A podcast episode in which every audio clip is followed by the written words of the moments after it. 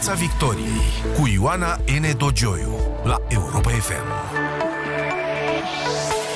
Bună seara, bine v-am găsit la Europa FM. Nu e săptămâna în care să nu asistăm la măcar o înghionteală în coaliția de guvernare, o stare care face foarte dificilă concentrarea pe reforme și pe o agendă reală de guvernare. Între 1996 și 2000, România a mai avut o guvernare cu partide istorice în coaliție cu lupi tineri, ca acum, iar la Cotroceni tot un președinte, să-i spunem, mai puțin jucător. S-a terminat uh, cu o victorie la scor a PSD în alegerile prezidențiale și parlamentare. Unul dintre partidele istorice, PNCCD, a fost spulberat și nu a mai revenit vreodată de la periferia politicii. Celălalt partid istoric, PNL, s-a salvat, inclusiv, poate în primul rând, datorită celui numit eminența cenușie, vicepreședintele de atunci, Valeriu Stoica, a devenit apoi președinte PNL. Fost judecător și apoi avocat, Valeriu Stoica a fost patru ani ministrul justiției, a cărei reformare a început-o cu salvarea magistraturii, este considerat și acum de mulți profesioniști cel mai vizionar ministru al justiției pe care l-a avut România.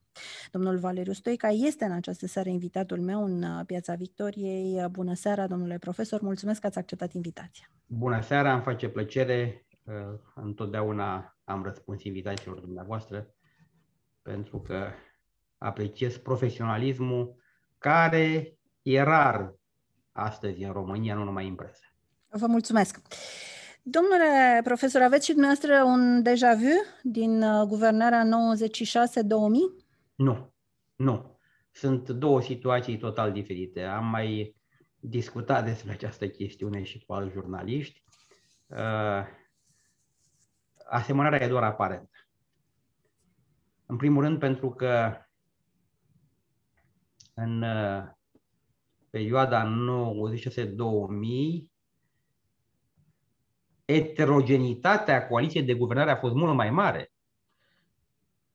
Era vorba acolo de partide istorice, PNL, Partidul Moicunescu, PNCCD.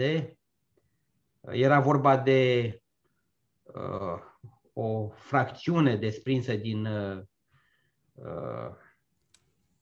frontul unității, cum se chema, frontul FSN, Frontul Salvării Naționale. Național. PD s-a născut. PD-ul. Ca, PD-ul s-a născut ca o fracțiune din Frontul Salvării. Chiar s-a chemat la un moment dat.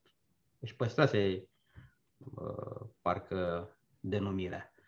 Pentru că de fapt, de fapt Iliescu a plecat la Iliescu, a făcut FDSN-ul, da. Da, da, da, Iliescu a făcut FDSN-ul.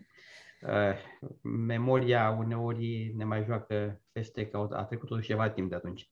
Așadar, uh, era această fracțiune care era de fapt FSN-ul devenit după aceea Partidul Democrat, uh, UDMR, Partidul Ecologist, erau orientări doctrinare foarte diverse. Uh, punctul care a unit toate aceste uh, formațiuni politice a fost ideea de reformă. Dar fiecare vedea reforma în felul lui. Și nu vi se pare că e cam la fel? da, da, e, e, o, e o diferență totuși, pentru că sunt doar două partide. Nu vorbești de UDMR pentru că UDMR este constant în politica românească din 90 și până astăzi. Nu s-a schimbat mare lucru în ce privește uh, orientarea UDMR. Uh, așadar, sunt doar două partide, PNL și uh, USR Plus, la care se adaugă UDMR ca o constantă. Uh, n-ar trebui să fie foarte greu de guvernat. Nu sunt multe lucruri de compatibilizat. Uh, iar aceste mici certuri, le spun mici pentru că față de certurile din anii 96-97 sunt mici certuri, aceste mici certuri creează niște disfuncții în guvernare, dar nu cred că sunt așa de grave încât să ducă la crize reale ale guvernării. Da, criza Voiculescu nu a fost o criză reală? Din uh, punctul criza, cri, criza, criza Voiculescu a fost o criză reală, să reformulez. Nu, nu o să ajungă la crize mari. Criza Voiculescu a fost o criză reală minoră. Cine a greșit în criza Voiculescu? Cred că trebuie clarificat rolul premierului într-o coaliție.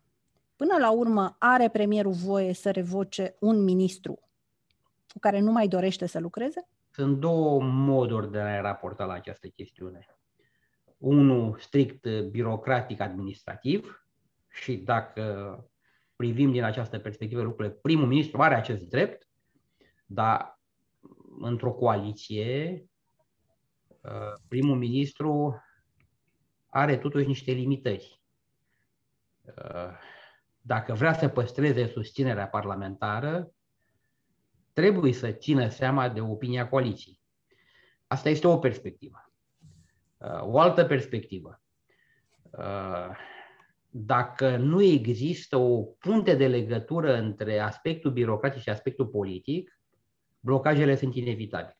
Care e puntea de legătură? Un bun protocol de funcționare a coaliției.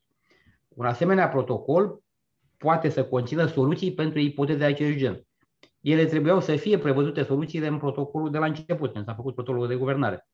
Uh, acum înțeleg că s-a completat protocolul de guvernare și s-au inclus acolo prevederi care să evite asemenea crize. Uh, altfel spus, primul ministru are forța de a Uh, demite un ministru, dar mai ales când face parte dintr-un partid altul decât cel căruia îi aparține primul ministru, o consultare este obligatorie. Dacă nu are efect consultarea și dacă există în final uh, o uh, diferență totală de opinie la această cred că președintele ar trebui să arbitreze. Dar protocolul acesta ar, ar fi de natură să evite în viitor crize de genul crizei Voiculescu. Repet, n-a fost o criză majoră, a fost o criză uh, minoră de imagine. Pentru că ceea ce a vrut să salveze primul ministru Cățu acolo și poate că și președintele Iohannis, care a semnat imediat actul de demitere, a fost o criză de imagine. Uh, nu cred că greșelile făcute la Ministerul Sănătății în acel moment au fost foarte mari, dar imaginea publică a celor greșeli se accentua pe zi ce trece, se, se, se, se umfla gogoașa. Și totuși USR Plus a zburat foarte sus, ca să spun așa, repezindu-se să ceară chiar capul premierului și apucând să spună că i-a retras încrederea și nu mai acceptă, mă refer la declarația inițiale, nu mai acceptă o guvernare condusă de premierul Am, am observat uh, uh, tactica pe care o are USR Plus de când uh, s-a format acest guvern, chiar înainte de formarea guvernului. Uh, și tactica este de a cere foarte mult ca să obțină măcar uh, cât dorește. E o tactică de negociere foarte bună.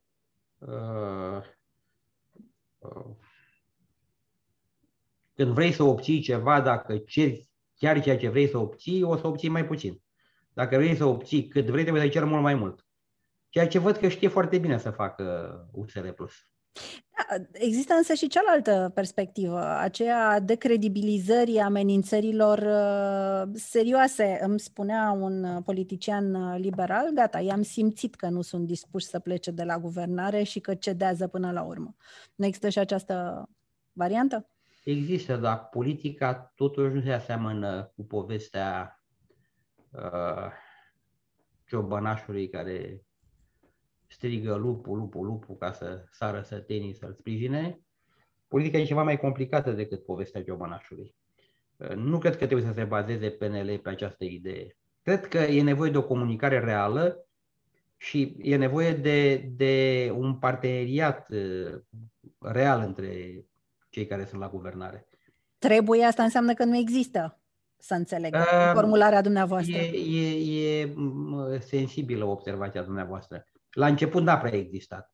Cred că această criză, criza Voiculescu, uh, a fost un moment foarte important pentru ca o asemenea comunicare să fie din ce în ce mai puternică și uh, parteneriatul să fie din ce în ce mai puternic. Sper că așa este. Sper că nu vorbesc uh, numai pentru că așa sper să fie. Cred că așa este. Adică cred că această criză Voiculescu a maturizat un pic uh, coaliția de guvernare.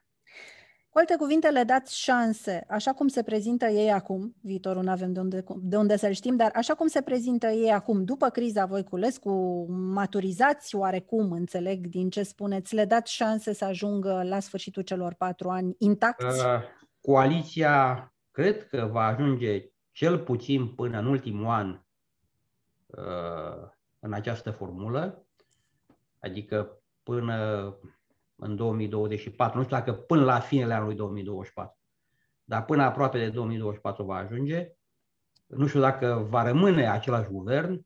Cum bine știți, dacă ați evocat mai devreme Convenția Democratică, ai avut trei prim-ministri. Dacă ne gândim la PSD în guvernarea precedentă, a avut cât 3, 4, un prim-ministru care a fost nominalizat și n-a mai ajuns. Deci s-au schimbat primii miniștri. Așa s-ar putea să se întâmple și acum. Dar coaliția ca atare uh, va rezista cel puțin până în anul 2024 pentru că nu e altă variantă pentru România în momentul de față. Nici măcar PSD nu vrea să vină la guvernare. Vi se pare că nu vrea să vină? Nu, pentru că sunt câțiva oameni lucizi care știu că uh, ar pierde șansa ca în 2024 să vină pe cai foarte mari. Uh, să nu uităm că, de exemplu, în uh, anul 2000, uh, Convenția Democratică aproape că pierduse majoritatea în cele două camere. Gâfâia. PSD niciun caz nu s-a gândit să vină la guvernare. A așteptat să se scufunde cu totul guvernarea Convenției Democratice, pentru că după aceea, cum bine știți, la alegeri să câștige uh, fluierând. Vedeți și îmi spuneți că nu se compară.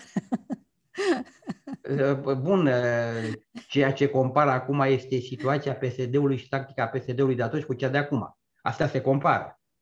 Pentru că PSD are uh, flerul pe care, din păcate, PNL nu l-a avut întotdeauna, are flerul care îi spune să aștepte momentul potrivit. Și momentul potrivit este momentul alegerilor la termen. Deci, Uzura maximă a unui guvern se produce la sfârșitul mandatului. Atunci e cel mai uzat. Dacă ai răbdare până atunci,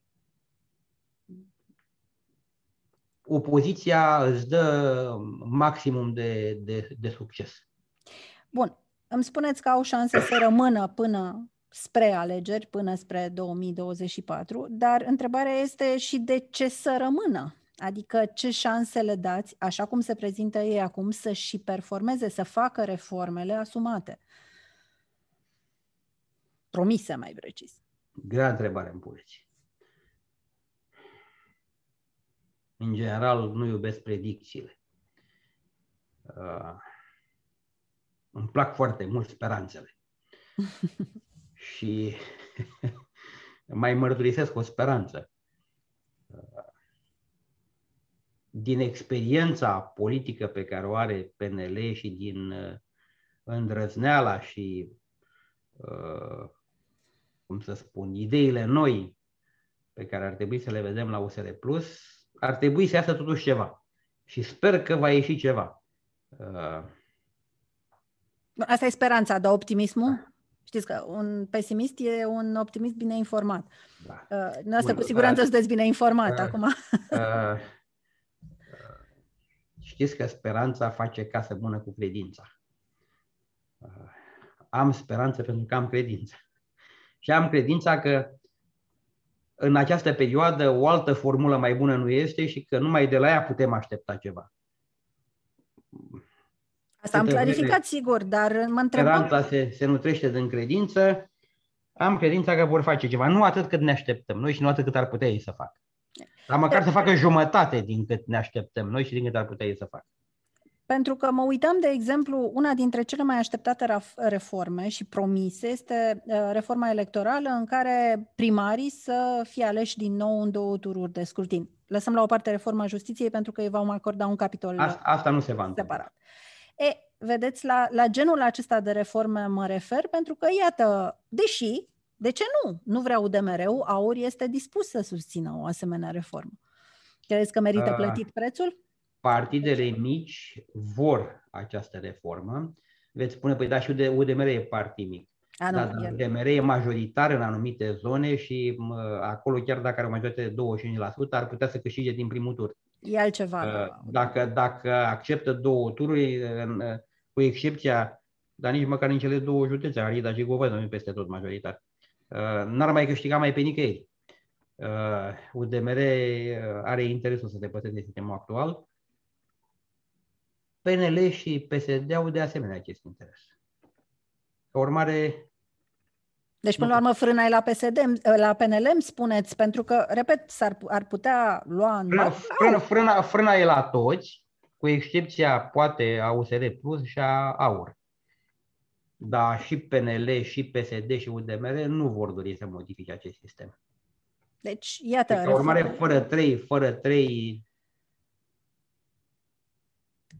importanți membri din Parlament, care au o majoritate împreună hotărătoare, o asemenea reformă nu se poate face.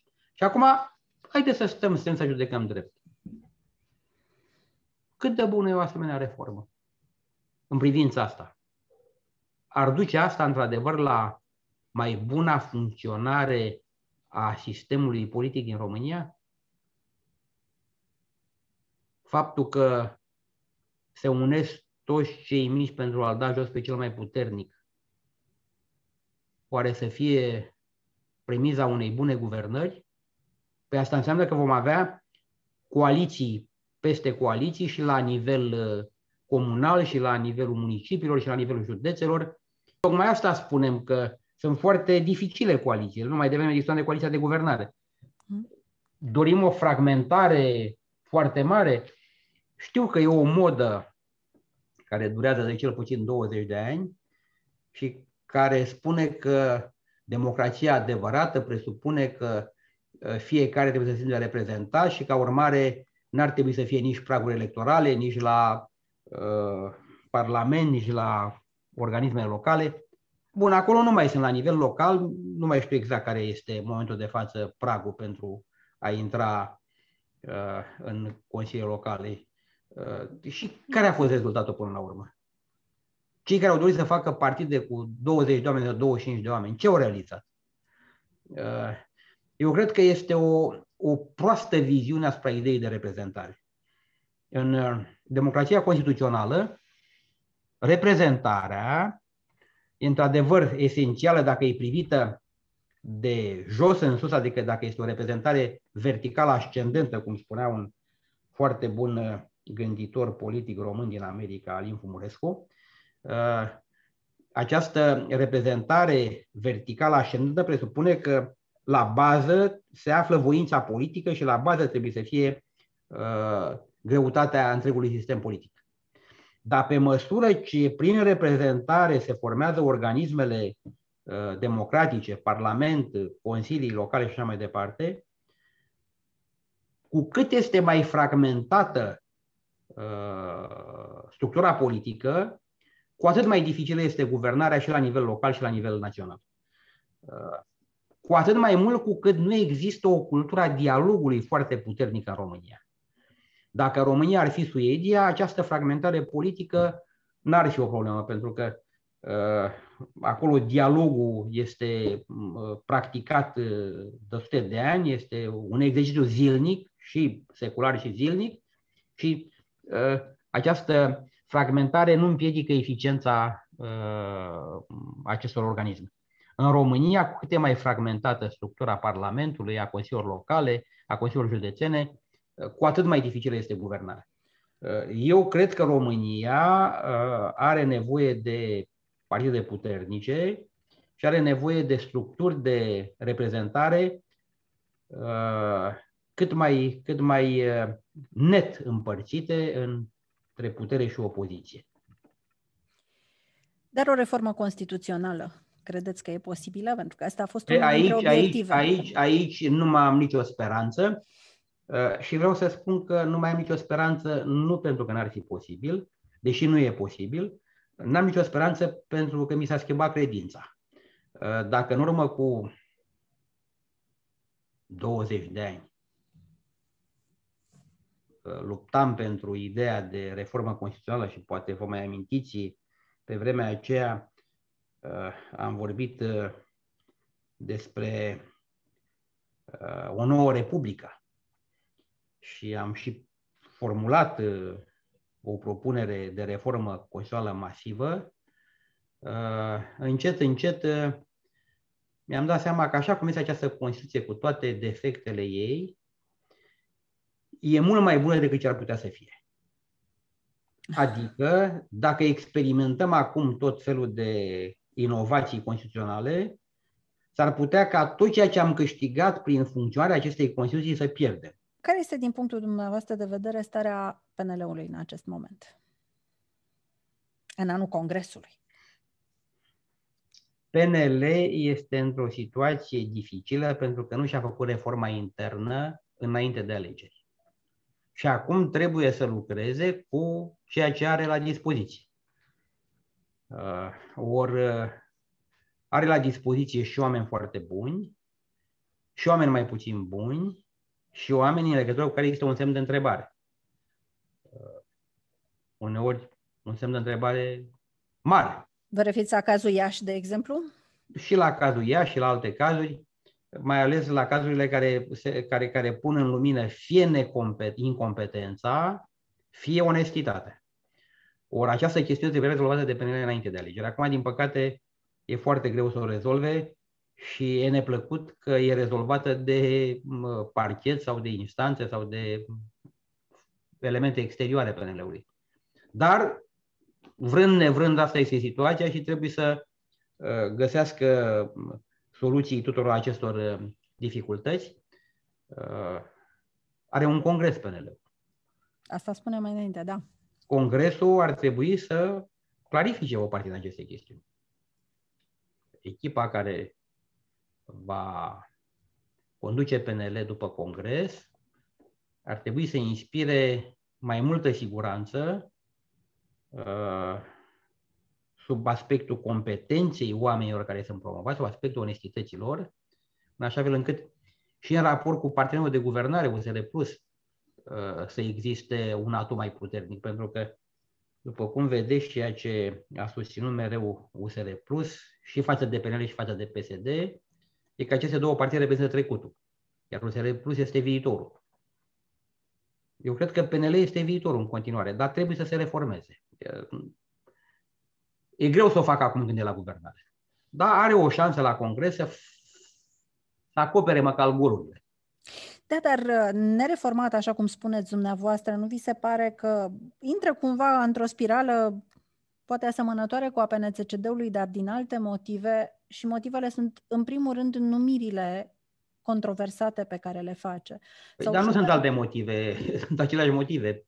PNCCD Iată. a ajuns unde a ajuns din cauza faptului că echipele promovate de PNCD în acele momente uh, nu au avut numai oamenii buni, că au fost și oameni foarte buni, dar au fost și oameni foarte discutabili care au ocupat prima scenă până la urmă și care au ocupat mai la prima scenă mediatică. Și asta a erodat foarte mult uh, PNCD-ul până la ieșirea din scena politică. PNL nu va avea o asemenea evoluție, dar uh, s-ar putea să vadă că la alegerile următoare are o scădere sensibilă în preferințele electoratului. Se va reface. Uh, are marea, lideri necesari pentru a se reface? Marea problemă a PNL-ului este următoarea. Va reuși ca la următoarele alegeri să-și păstreze o poziție importantă, să rămână un partid mare cum a fost în ultimul timp. Asta este miza. Nu se pune problema să dispară uh, PNL. Problema e dacă rămâne un partid mare după următoarele alegeri.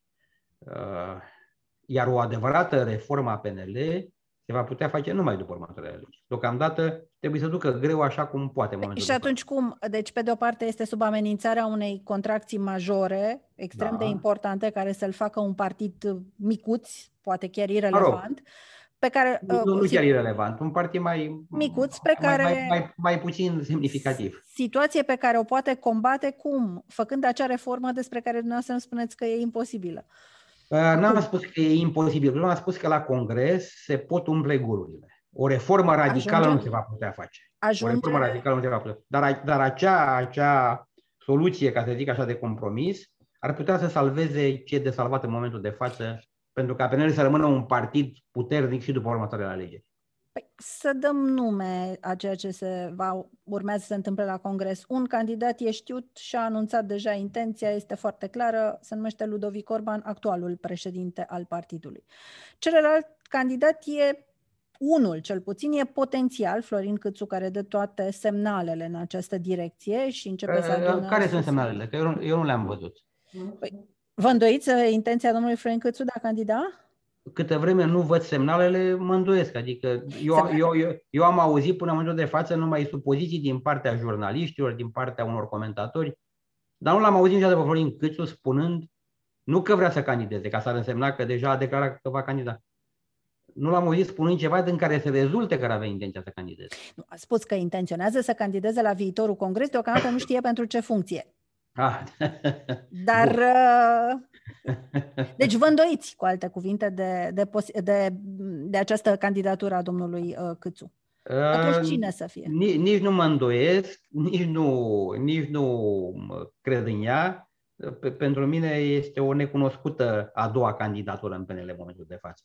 A spus că există o candidatură sigură, e singurul lucru sigur uh, în ce privește candidatura pentru funcția de președinte al PNL. Evident. Restul se situează în zona supozițiilor, în zona ipotezelor.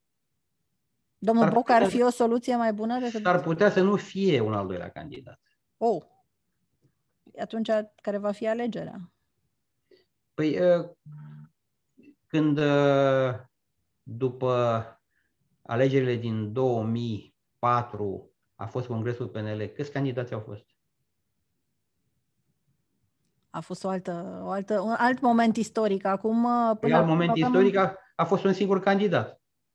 E adevărat, dar acum da. avem da. un, un pre- președinte de partid care probabil își dorește să redevină premier, nu? Pentru că așa ar fi până la urmă oarecum mă gândesc și logic și avem un premier care ar trebui să-și devină, să își da, dorească... Atunci, atunci într-adevăr, era un premier care era și președinte de partid. Iată. Acum avem o disjuncție.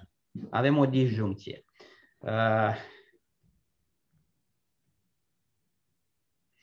s-ar putea să vină și o a treia variantă, adică pe lângă uh, varianta sigură care este Ludovic Orban, uh, pe lângă varianta probabilă sau posibilă cel puțin, cât o să mai apară și o altă variantă. Până când nu vor fi variantele pe masă în mod cert, uh, prefer să nu fac supoziții, să nu fac evaluări pe supoziții.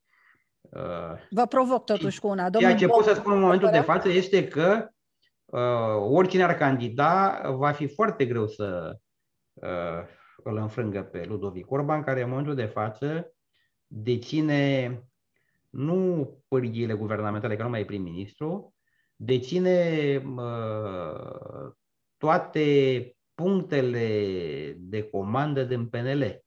Uh, cred că este singurul președinte pe care l-a avut PNL din 90 și până astăzi, care știe aproape tot ce se întâmplă în fiecare organizație comunală. Asta e un atu important. Vă întreb din nou, credeți că Emil Boc ar fi o variantă mai bună și cu șanse în fața domnului Câte vreme Orban? Emil Boc nu și-a mărturisit intenția de a candida, nu are rost să facă o evaluare care ar putea dăuna. De ce să-i dăuneze? Pentru că atunci când uh, faci uh, evaluări pe supoziții, s-ar putea să stârnești anumite reacții care să erodeze un pic din șansele unui posibil candidat. De asta spun că nu mă pronunț pe ipoteze. Dacă mâine și anunță candidatura domnul uh, Boc, am să spun care este evaluarea mea. Deocamdată am un singur candidat și numai pe el l-am evaluat. Și credeți că acest singur candidat despre care vorbiți ar putea să acopere acele goluri necesar de a fi acoperite pentru ca PNL să nu sufere acea contracție? Poate dacă va accepta ca la următorul congres, alături de el, să-și aleagă o, să fie o echipă aleasă de congres, în măsură să îl sprijine să umple aceste goluri. Dacă va fi singur, nu va putea. Dacă va avea o echipă care să înțeleagă această nevoie de a, de a consolida partidul sub aspectul resurselor umane, sub aspectul competenței, sub aspectul onestității, atunci e foarte bine. De unul singur nu va putea să facă asta. Deci dacă va face eroarea să candideze numai pentru a câștiga el însuși, dar fără a aduce o echipă împreună cu el puternică uh, de personalități care să dea vigoare PNL, atunci va fi un eșec congresul. Îmi permit să speculez, de la fostul președinte uh, PNL către actualul președinte PNL, cumva sfatul implicit ar fi formează-ți o echipă puternică și poți să fii în condițiile astea chiar singurul candidat, dar adui pe toți în jurul tău? Da, da, da, da, da, da. Nu e un sfat doar pentru Ludovic Orban, e un sfat pentru oricine vrea să conducă un partid uh, serios și un partid care să aibă într-adevăr eficiență la guvernare, că e un partid la guvernare PNL. Uh, fără oameni puternici, fără oameni competenți, fără oameni onești, uh, toate speranțele de care vorbeam mai devreme s-ar putea să se piardă. Poate câștiga domnul Ludovic Orban și împotriva sau împotriva simpatiei președintelui explicită pentru Florin Câțu? Dacă domnul păi, Câțu va fi de Iarăși nu cunosc situațiile uh, legate de simpatii. Sunt destul de îndepărtat de zona simpatiilor și antipatiilor, dar eu știu că la ultimul congres al PNL nu s-a bucurat uh, în mod evident de susținerea președintelui Ludovic Orban. Totuși a câștigat. Aici, ca jurnalist, știți mai bine decât mine. La acel moment vi s-a părut că s-a bucurat de sprijinul președintelui Iohannis? Dar nu a existat niciun candidat care să se bucure de sprijinul președintelui Iohannis. Deci a fost așa, neutru. Președintele a fost neutru uh, de data aceea, acum este, pare foarte apropiat uh, de domnul Florin Câțu. Dar, dincolo de asta, funcționează... Ei, aici cred că trebuie să reformulați. Nu cred că domnul președinte e apropiat de Florin Câțu. Poate domnul Florin Câțu să fie apropiat de președinte cum spuneți dumneavoastră, mă gândeam la asocierile pe care domnul președinte le-a permis în ultima perioadă și chiar uh, și-a dorit să se asocieze cu domnul Florin Câțu în foarte multe evenimente. Dar funcționează această formulă în care uh, premierul nu este președinte de partid? Că până la urmă asta e bătălia și de la Congres.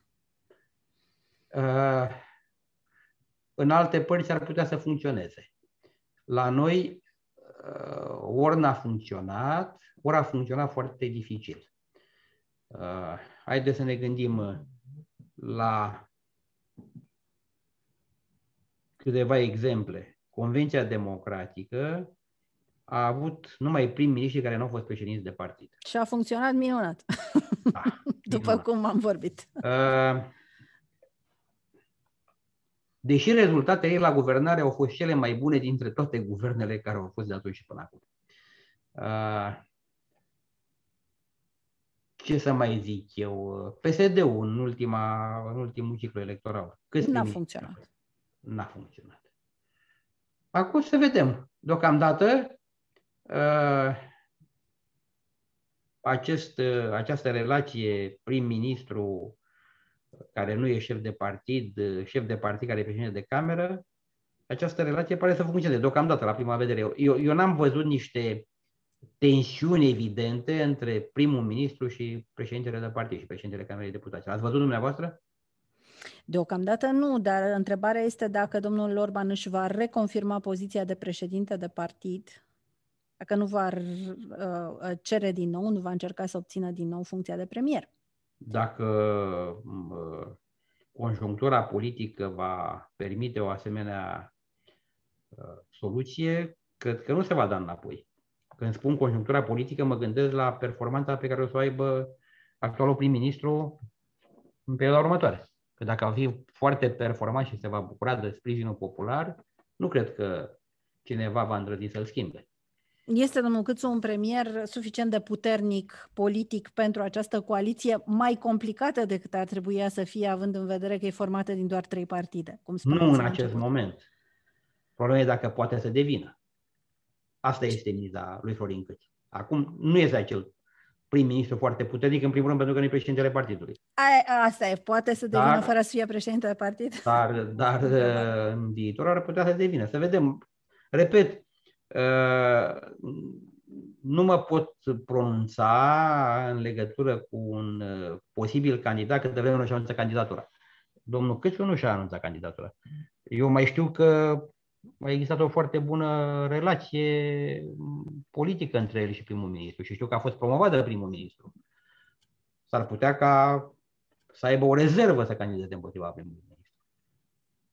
Nu vi se pare? Nu știu, vom vedea. Am și eu, îmi, îmi rezerv Bun, în, eu în, în, în, în, în, în politică, loialitățile personale sunt rare și uh, nu întotdeauna benefice. Așa că rămâne de văzut uh, pe ce carte va merge Florin Cățu, pe cartea loialității față de Ludovic Orban sau pe cartea șansei pe care o oferă conjunctura. Repararea justiției post-Dragnea a fost o temă de campanie, mai ales pentru partidul care deține acum portofoliul justiției, mă refer la USR Plus, și care a atacat inclusiv guvernarea Orban pe această temă a justiției, considerând că reforma nu pleacă suficient de repede. Acum, reforma e ușor, pare ușor împotmolită. Șansa de a ridica MCV în uh, această vară a devenit foarte mică, ca să nu spunem chiar uh, imposibilă. De ce? Ce nu mergea cu e vina? Mai întâi vorbim de NCV, cred că aproape că nu trebuia făcut nimic ca să se ridice NCV-ul. Uh, pentru că atâta vreme cât la nivelul Uniunii Europene există acum un mecanism generalizat la toate statele Uniunii uh, privind uh, monitorizarea exigențelor uh, statului de drept, uh, aproape că n-ar trebui să faci nimic. Numai dacă faci ceva ce nu e în regulă, Uh, risc să nu se ridice MCV-ul. Dar uh,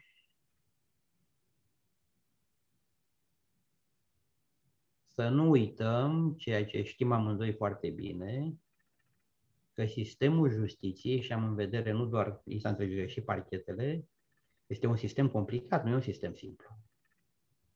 E un sistem care și-a dobândit uh, uh o normală autonomie, uh, nu e vorba doar de independența constituțională, e vorba de autonomia structurilor, uh, uneori chiar unele față de altele, nu numai față de celelalte două puteri sau față de societate. Există uh, o autonomie a Ministerului Public, o autonomie în alte curse de casație, o autonomie a CSM-ului, există autonomia întregului sistem. Trebuie să cunoști foarte bine aceste raporturi vizibile sau ascunse care se creează în interiorul sistemului justiției pentru a putea să-l duci într-o direcție pe care ți-o propui, pe care ți-o dorești. Pentru că altfel, chiar dacă direcția pe care ți-o dorești e bună, chiar dacă intențiile sunt bune, uh, efectul poate să fie contrar. Uh, nu poți să urnești acest sistem într-o anumită direcție, nu poți să învingi energiile pe care și le-a dobândit, decât dacă îi mobilizezi pe oamenii care cred în acea direcție și care vor să lupte pentru realizarea acelei direcții.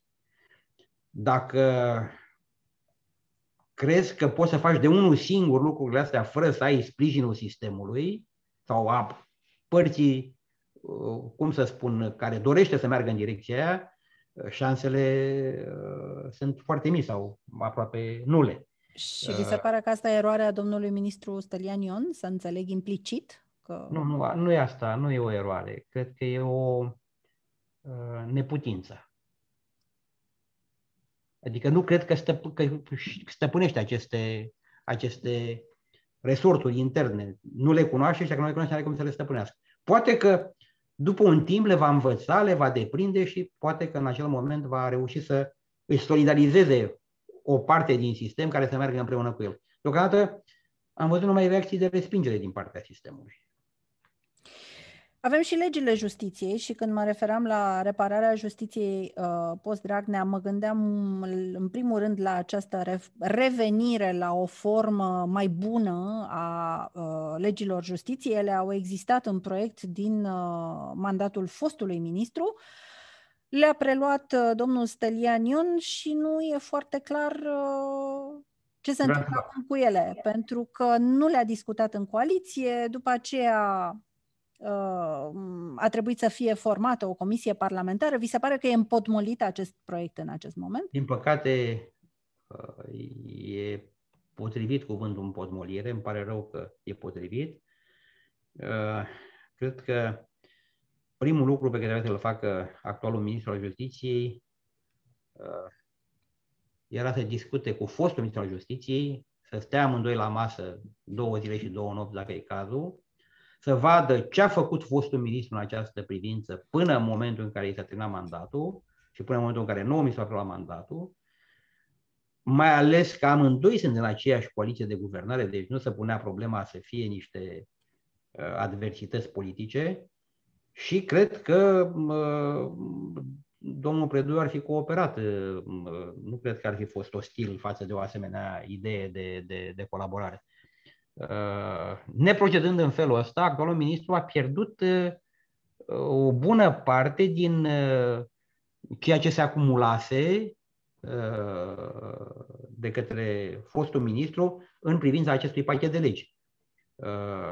Știu că pachetul de legi era finalizat de fostul ministru, fusese pus în discuție de câteva luni de zile.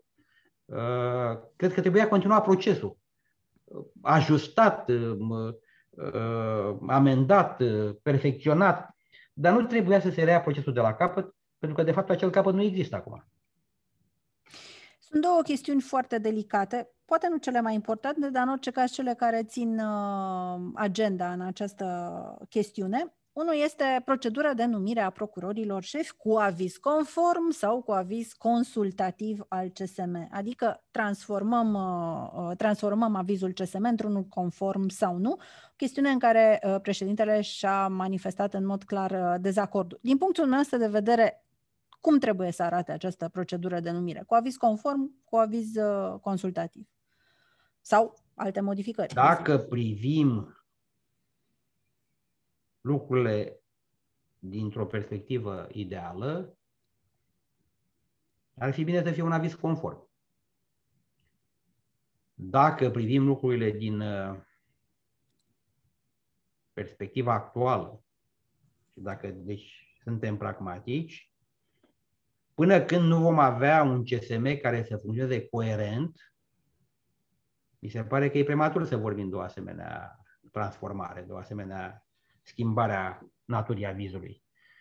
Uh, am observat uh, în ultimii ani că, din păcate, la nivelul CSM nu există o viziune comună și nu există uh, o acțiune comună într-o anumită direcție. Am observat o fragmentare a voinței CSM-ului. Toate acestea vor putea să dea naștere unor uh, uh, disfuncționalități când va fi problema ca să se numească șefii de parchete cu avizul conform al, al, al CSM-ului. Uh, ceea ce mă face să spun foarte apăsat că autoguvernarea sistemului juridic e foarte dificilă și este încă în suferință. Nu e de vină doar CSM-ul, e de vină întregul corp de magistrați pentru că nu s-a ajuns la o funcționare foarte coerentă. Pentru că CSM-ul este de fapt expresia corpului de magistrați. Este ales de magistrați, sigur. Da. E nevoie, deci, cred că de o maturizare a corpului de magistrați sub aspectul autoconducerii magistrații trebuie să știe ce lider să-și aleagă. Dacă să știe, ar trebui ca acei lideri să se afirme. Uh, și ar trebui ca acei lideri să solidarizeze magistrații uh, nu doar uh, într-o conjunctură sau alta, ci afirmând o viziune pe termen mediu și pe termen lung. Pentru că dacă liderii justiției se formează numai prin reacții în raport de conjuncturi, mai mult sau mai puțin efemere, atunci forța lor va fi scăzută. Când trec acele conjuncturi, mai mult sau mai puțin efemere, forța și prestigiul lor dispar. Uh, speranța mea este că uh, mai întâi, la nivelul corpului de magistrați, se va crea o reprezentare clară a intereselor magistraturii, interese nu uh, doar de corp, interese care să coincidă cu interesele societății românești și cu interesele funcționării democrației constituționale în România. Uh-huh. Când se formează această viziune, atunci va fi posibilă elaborarea unor politici publice, chiar de către magistrați și mai ales de CSM, politici publice care să ducă la consolidarea uh, și a corpului de magistrați, și a funcționării justiției, și a statului de drept în România. Uh, nu suntem încă uh, în punctul în care să spunem că această conștiința importanței autoguvernării există. Deci, cu alte cuvinte, ambele soluții pot să fie corecte, dar mai adecvată pentru România acestui moment este soluția avizului consultativ. Deocamdată, da în care președintele și să fie un joc practic în doi între ministrul justiției și președinte. Nu este în doi pentru că și avizul consultativ are o anumită importanță. Uh-huh. Nu blochează însă.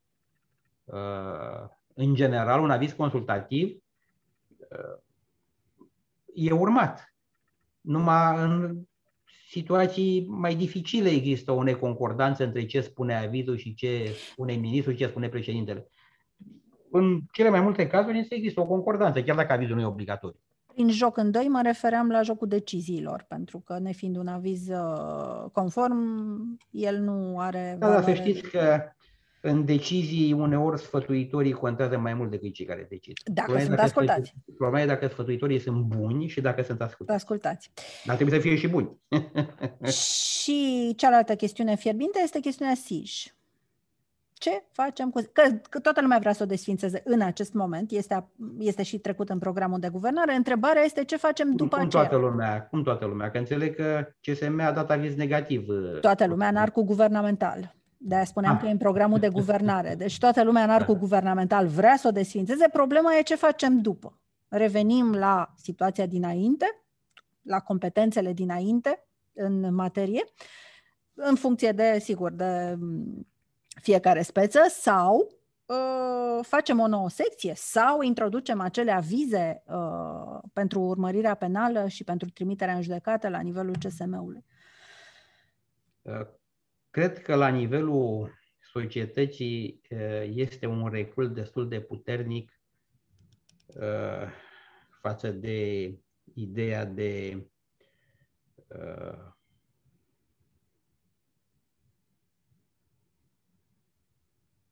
aviz special pentru a porni urmărirea penală, uh, adică un fel de imunitate specifică magistraturii, asemănătoare imunității parlamentare. Și nu știu dacă reacția societății va fi încurajatoare. Cel puțin eu am sesizat că... Nu este deloc. În, în uh, zona societății civile, în zona cetățenească, nu e deloc privită cu o bună o asemenea situație. Dar de ce se dorește lucrul ăsta? Pentru ca să se evite abuzurile unei eventuale secții specializate. Și eu repet ceea ce spun de multă vreme. Dacă magistrații se tem de ei înșiși, ceva nu e în regulă cu magistratura. Pentru că ce să ascunde în spatele acestei uh, atitudini pe care o au magistrații. Se tem că o secție specializată ar putea să facă abuzuri. Deci, magistrații se tem că alți magistrați vor face abuzuri împotriva lor. Uh, dacă lucrurile stau așa, și se pare că stau așa pentru că s-au întâmplat anumite situații de genul ăsta, nu e bine și uh, cred că uh,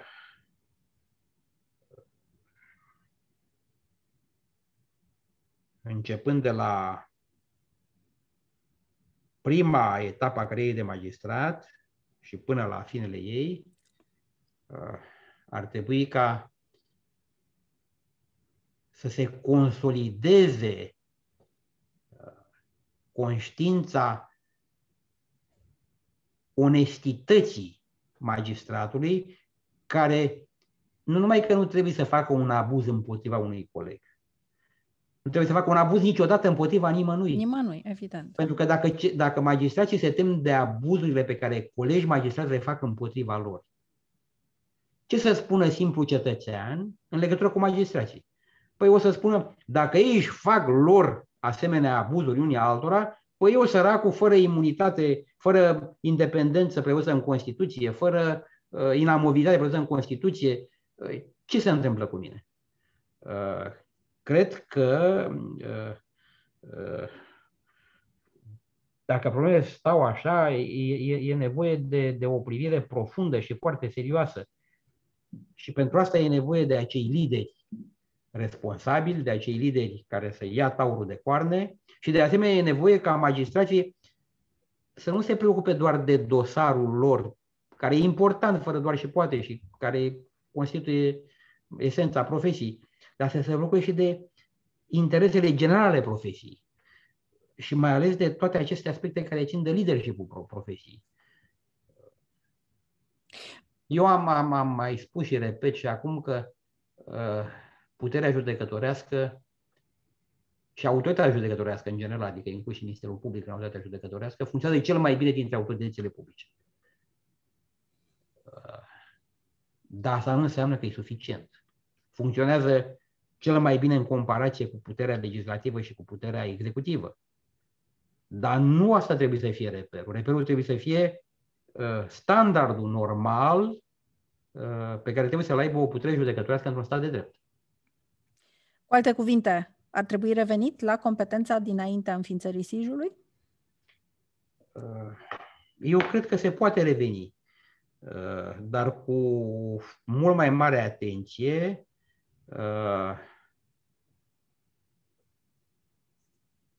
în ce privește atribuirea competențelor în cadrul DNA.